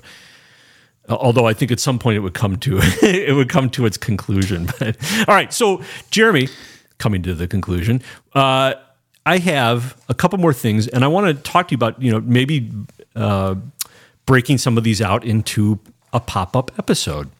Uh, yeah, so I've got a I have a World War III update. It's not terribly long. I have uh, an update to the Chicago teens going wilding because they are threatening to go wild again. Uh, and then I have a uh, the trans Maoism. It's a surprise clip from the No Agenda show, and uh, I, and I, I get excited anytime I find something that I think that uh, that I can clip from the No Agenda show since they are uh, the original podcast. He was the original podcaster. Uh, Jo- uh, Adam Curry and John C. Dvorak. Adam Curry invented podcasting, uh, and their show is a big inspiration for this show. So, uh, uh, clipping something from there gets, me, gets me a little excited, Jeremy. I'm not not ashamed to admit. I also have a clip on Chicago and the stuff we talked about in the last episode. Let's do Chicago. Okay, let's do Chicago, and then we'll I finish have on nothing on World War III update. You ha- so you have something World War I have III? nothing. No, I have nothing on that Okay, today. let's do that as a pop-up Maybe. Okay, so let's do Chicago. I've got a clip. Um, Wait, we before were you do talking though, if we're gonna the- do if we're gonna do World War III as a pop up, when are we gonna record that? Are we gonna record it together? What's the what's our thinking here? We're not going to tell anybody. That's why it's a pop up. I know, but I want. I need to. I need to know from like you know, we it has to come between now and Tuesday. I would think, Okay. unless we're gonna, you know, we've talked about crossing over to just one major, one full episode a week. So if we do the pop up, are we just going to do the Friday show? I think we play it by ear. Oh, our poor customers. Okay. All right. We're going to move the World War III update to a pop up episode, which will be coming soon to a podcast near you. And then the only other thing we have to work out is is that does that get its own episode number? Is that episode 19? Or do we do we not put an episode number on that? I don't know. Think, uh, decisions to come. Well, why don't listeners chime in on that? Um, Truth at and we'll- and we'll see because I think it's it might it, it I, I think if you do pop ups and don't count them as episodes, you probably you, I don't know. I see people doing sort of like two simultaneous podcasts, and I don't like that idea. No, it's a pop up episode. It's an episode. yeah. I think you call you give it a regular episode number Good, so and sort of the format of the show shifts a little where we have shorter shows and longer shows. And hopefully then like we would do that I think it's a good idea to do that where like you would do the longer show one day or two days whatever it is but on a regular schedule. And then the others maybe come a little bit more inconsistently um, or or they come consistently but as shorter episodes. I don't know. That'd be my opinion right now. Uh, okay, so then let's do that. Let's do Chicago Teens Gone Wilding update. Uh, the only thing I had on it though is just it was a follow up because there was that woman that we were talking about who was beaten in front of her building or a building trying to get inside, and that whole mob was jumping on top of her. And it wasn't were just a woman, was it? It was an interracial Right. couple. Right. So, and um, uh, we th- we didn't know ha- if they had been robbed or not. And Fox News had an interview with them, so they sort of explain what happened. Um, there were a couple things I found interesting in it. Moments ago, I was able to speak to the couple that were at the center of that now viral attack on the streets of Chicago over the weekend. They described what happened in their own words. Listen. Um, well, I just recently saw the video, but we were just downtown in Chicago trying to shop, you know, trying to get some food. And we were, were walking down the street, and there was a really big group of, of guys, a really big, group, big group of people. Girls. Yeah, guys and girls. And, you know, DJ had my hand, and he was trying to lead me through the crowd of people. And they pushed him, they pushed me. And as soon as they pushed me, I told DJ, I said, hey, you know, they, they just shoved me. And he asked them, he was like, yo, don't shove her, who shoved her. And as soon as he said that, everything went crazy. You know, they said they're gonna kill us. They turned around and, you know, started fighting, you know. So sorry. I got to pushed hear down that. to the ground and yeah, I got pushed down to the ground and the whole group of people went to DJ, not me. Like I have a lot less injuries than he does because I was a, more of a bystander than anything, but everyone went for him and it ended up in the middle of the street. They were jumping him in the middle of the street. It got pretty bad. I'm just so sorry to hear that. DJ, All those beeps, by the way, they're they're showing B-roll footage. Do they of have? the My melee. gosh, do they have no Yeah, I respect for these people? I would have thought they maybe they could have just kept the violence, the language off or the, the audio off while they interview her and show the background footage, but they had it on loud just enough to, I guess, require beeping, which by the way, they do miss one beep on the actual guy. DJ is his name that they're interviewing. Uh, I think he says an S word or something. Right. that. They, they they bleep that he uses he drops the F word and and they get that one, but yeah, no, but then he then they miss another one, so it's kind of funny. They got like eight million. no, I think the S word is acceptable. I don't think they missed it. I think they allowed it. on Fox News. Yes. I don't know. I didn't. I didn't think that flies with the FCC. Only if somebody complains. All right, here you go. after all this, you and Ashley's injuries. Um, as you can see, I don't know if you can see or not, I have a black eye. Uh, my face is messed up. Uh, shoulder is pretty fed up too. I'm pretty sure I got a, it's out of place or something. My back, sore. Uh, my nose, I don't know what's wrong with my nose. It's swollen. I don't know what's going on with it, but uh, get it checked out soon. Um, her do you- injuries. Do you believe that you you you two were targeted in this attack, or do you believe this was random? It was very random because all we were doing, we had just left Nordstrom and uh, we were looking for somewhere to eat, and we saw that group, and they just thought they was tough, and they want to move out the way. Okay, that's not random. No, it was not random. That's not random. You're walking out of Nordstrom with your white girlfriend and you're shopping. So you're not part of the uh what were they called? The disgruntled kids lacking opportunity. silly, silly kids, silly, ki- Silly chil- kids. kids making silly decisions, as you'll hear. Right. yeah. So it's not a random attack. Just out there being stupid, young and dumb, trying to prove a point for nothing. So, and that's how that happened. Uh, and you were also. Yeah, it was absolutely. Go ahead, Ashley. It was just absolutely random. We didn't know anybody. We were just trying to walk through a group of people. And you were also robbed, right? Were things taken from you, Ashley? Yes. Oh, DJ? Yes. Yeah. Both of our pairs of shoes. Now listen to this list because these are things you don't want to be wearing or carrying around Chicago. my Yeezys, her uh, sandals, her Apple Watch, my hat. We had just bought Both our phones. glasses, her glasses, both our phones. Hmm. Cops drove right by it.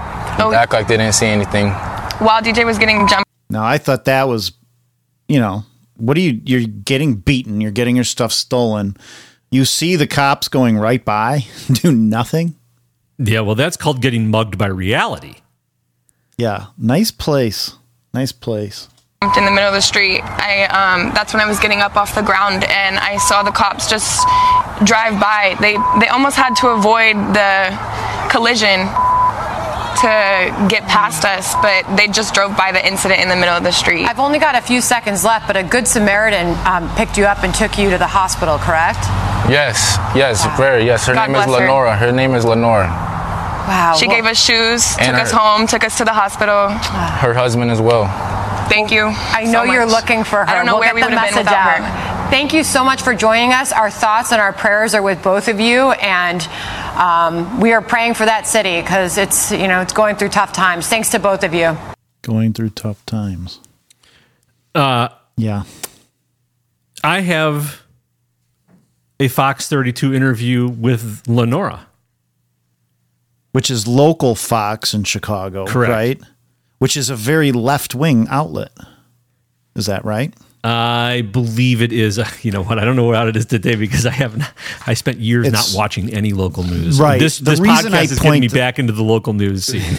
The reason I point that out just because a lot of people think all the local affiliates sort of carry down No. from No, no, no. and they're actually they're actually quite uh, different. So I had found actually when I really learned that was when I was covering Paul McKinley's race for Congress, and the Fox local media just was leading the charge and attack against him as a conservative Republican. So I just wanted you know, I was an intern out. in their newsroom. That was one of my first jobs uh, I, when I was at the Art Institute in Chicago. My, my first internship was at. I worked the morning news. I had to get up at four o'clock in the morning, and uh, luckily I lived within walking distance of their station. And uh, I would go, and uh, that was back when they had all the the all the people working the news desk would be in the background of the newsroom, so that you know it looked like there was a you know Yeah. constantly digging Busy. up the latest Yep. news all the time. Mhm. shoe leather, shoe leather reporting. Right. All you know what they had me doing? I was calling police precincts uh, most mornings, just calling to see if there was anything they hadn't reported yet, and the answer was always no. they hated Which the you- media. which you don't need to do anymore because everything is on Twitter or somebody's cell phone feed. uh, and I got a lot of coffee. I did a lot of getting coffee and and going and greeting guests at the front door. That was that was most of my job. So here they are I am glad you've moved on from that career to hosting, co-hosting the Truth Bait podcast. The pay is about the same. It was just absolutely random. We didn't know anybody. We were just trying to walk through a group of people. and it starts with them and it, it, i just am so fascinated by both of them their impulse to declare that it was completely random I, psychologically they need to believe that they they cannot it's very it's too difficult for them for them and others to admit that what you're what you said and what I agree with that that they were targeted because they weren't it was targeted they weren't part of the group and anyone who was not part of that group was a target Yep. Caught up in a mob, two out of towners sharing their story after being beaten by teens downtown on Saturday. A key part of the story the Good Samaritan who stepped in to help. Anthony Ponce is live with more tonight. Anthony? Yes, Corey, and on this hap- uh, attack happened here on the 100 block of North Wabash Avenue Saturday night. It could have ended way worse had it not been for the intervention of a truly good Samaritan who says that the video of this attack that went viral over the weekend really only captures the tail end of what she describes as an absolutely a brutal attack. The victims here, a couple visiting from out of town, they're in their early 20s, staying in an Airbnb. They were out to dinner, just trying to enjoy their night. We were just downtown in Chicago trying to shop, you know, trying to get some food. And we were, were walking down the street, and there was a really big group of, of guys, a really big group, big group of people. Girls. Yeah, guys and girls. And, you know, DJ had my hand and he was trying to lead me through the crowd of people. And they pushed him, they pushed me. And as soon as they pushed me, I told DJ, I said, hey, you know, they, they just shoved me. The mob attack happened right near Macy's Wabash Street entrance. and it was a group, a mob of about 60 to 100 people. You know, they said they're going to kill us. They turned around and, you know, started fighting, you know. They were shoeless. They didn't have their, they, they were looking for their phones, but it was no point because the phones had been taken away. Both the victims and Lenora Dennis, the woman who came to their aid, say that several Chicago police officers passed by but did not intervene. Cops drove right by it. Oh. Act like they didn't see anything. I literally went out into the street and stopped and held my hands up to a police car and asked them to stop and motioned them over to what was going on. And they just cut a path around me and just kept going. She was eventually able to get the couple into her car, then she drove them to the police station. uh, got told by the desk sergeant that this was going to happen. It was going to keep happening because Brandon Johnson got elected. Wow. That floored me. And you remember the last episode, I I said I think that it's we need to consider the possibility that the police unions are behind this as well. And when I hear that they are just avoiding dealing with it, it could just be that they're so demoralized that they're not going to deal with it. But I- I think that they have a lot to gain by having this happen. There's a lot of I told you so to be had here. I'm not accusing them of doing it, but when I look at the two groups that stand to benefit the most from this situation, well, two of the groups uh, are the community organizers who run these summer programs because that's what they're shaking down for the money, uh, and the police unions who are going to get a bump in overtime and uh, increased budget. And it allows, again, it allows Brandon as he comes in to increase the budget, even though he publicly doesn't, he says he doesn't want to. But this kind of forces his hand. So I don't know. When I when I heard that, I thought, wow. Yeah, I mean, first of all, I don't doubt it.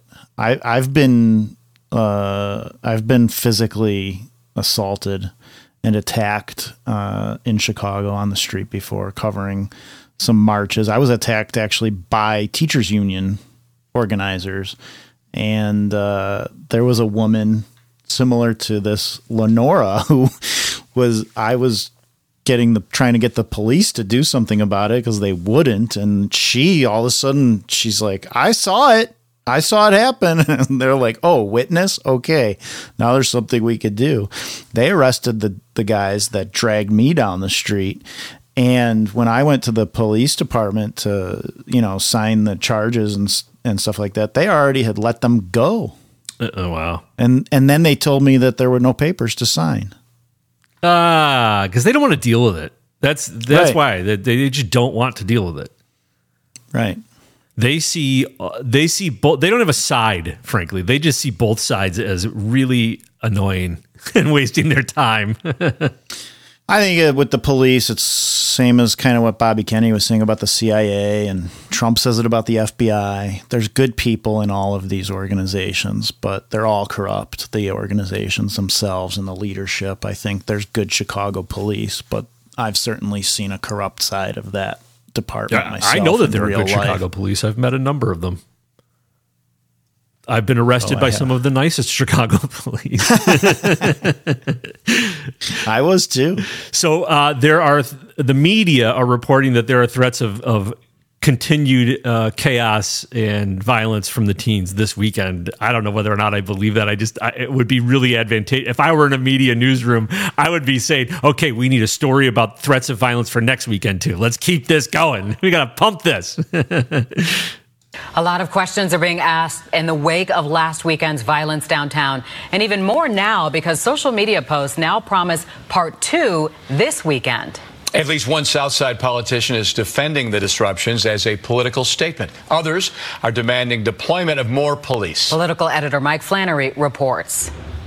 Last weekend's downtown violence included assaults, armed robberies, the looting of a Walgreens on State Street, and attacks on police who intervened. They were throwing bottles and rocks at police. They were outnumbered. They were being punched and kicked uh, by some in the crowd. As new posts on social media call for more trouble next weekend, Brian Hopkins wants the organizers identified and prosecuted. And meanwhile, they don't show any of these new report the the new reports on social media that it's going to happen again. Nothing. They don't show anything. They just report that it is out there.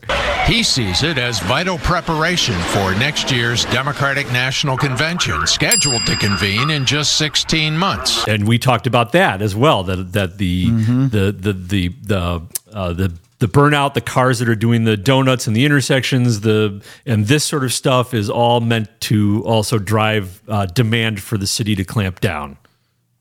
If we have that convention and, and violence is allowed uh, to reign on our streets once again, we can't afford to take that chance. Some defended those involved in last weekend's events. For example, Southside State Senator Robert Peters tweeted, I would look at the behavior of young people as a political act and statement. It's a mass protest against poverty and segregation. Okay, they beat an interracial couple, which is a really interesting approach to fighting segregation.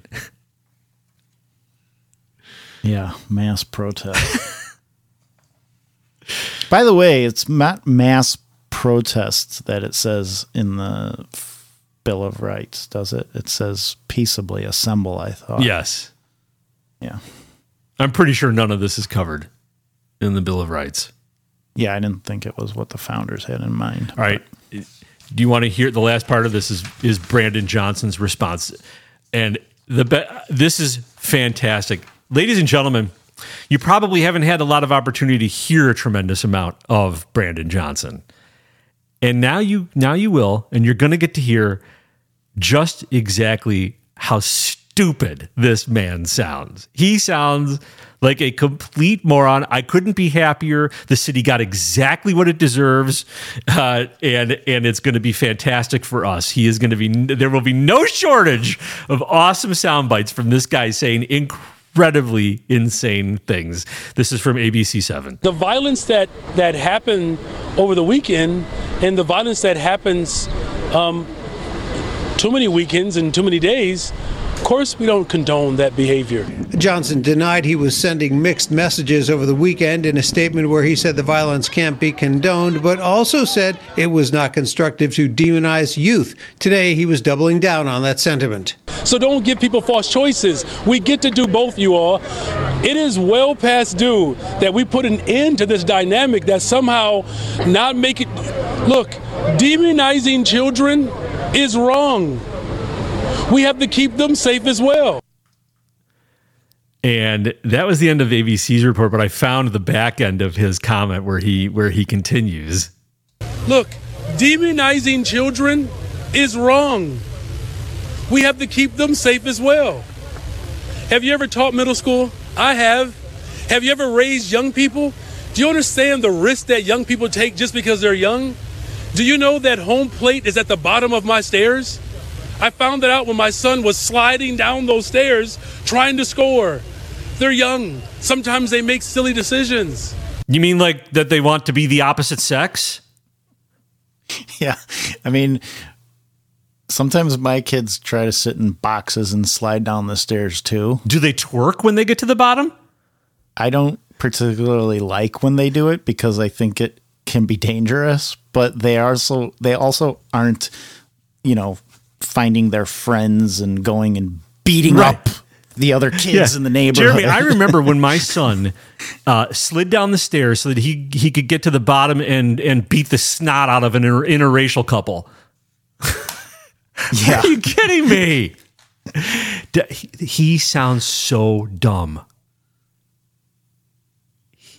Yeah, well, I was gonna lean on the side of thinking he might be. But again, I just want to make sure people notice what he is doing. It, it, this is the the the Marxist game where they turn the aggressors into the victims. He has this narrative cannot just be about condemning the violence. He cannot leave his group as the oppressor. They have to be the oppressed. They are always the mm-hmm. victim. And if you, by now you're on episode 18 of this show, you've probably caught on to that. Yeah. Well, I'm sticking with my uh, never going back to Chicago again strategy. You know, I, which I- means you're going to be covering that convention on your own. well, it's going to be fun and crazy. yeah. Hopefully, I don't re herniate like I did at the first convention. Not the first convention. The, yeah, the, the the, the last RNC Democrat convention. Um, you know, I'm going to push both of these segments to the to the pop up episode. We're rounding two hours. I think that's it. Good idea. Although I really want to hear what Adam Curry said or John because I haven't listened to that. Well, you will have an opportunity because it's going to be coming to you very soon in a pop up episode of the Truth Bait podcast. Thank you, everybody, for listening. Hope you had a great week and have a great weekend. Don't forget to tune in every. liked- I'm sorry, what? I hope they liked the show today. If they are still listening, then they loved the show today. If they're still listening, they're going to hear the secret code word. Ah, the secret code word is Fauci. Fauci, Fauci. is the secret code word. For episode 18. Tune in every Tuesday and Friday where we bring you a fresh episode of the Truth Bait podcast without fail. Join our desynchronization campaign. Jeremy, tremendous energy today. I'm still standing.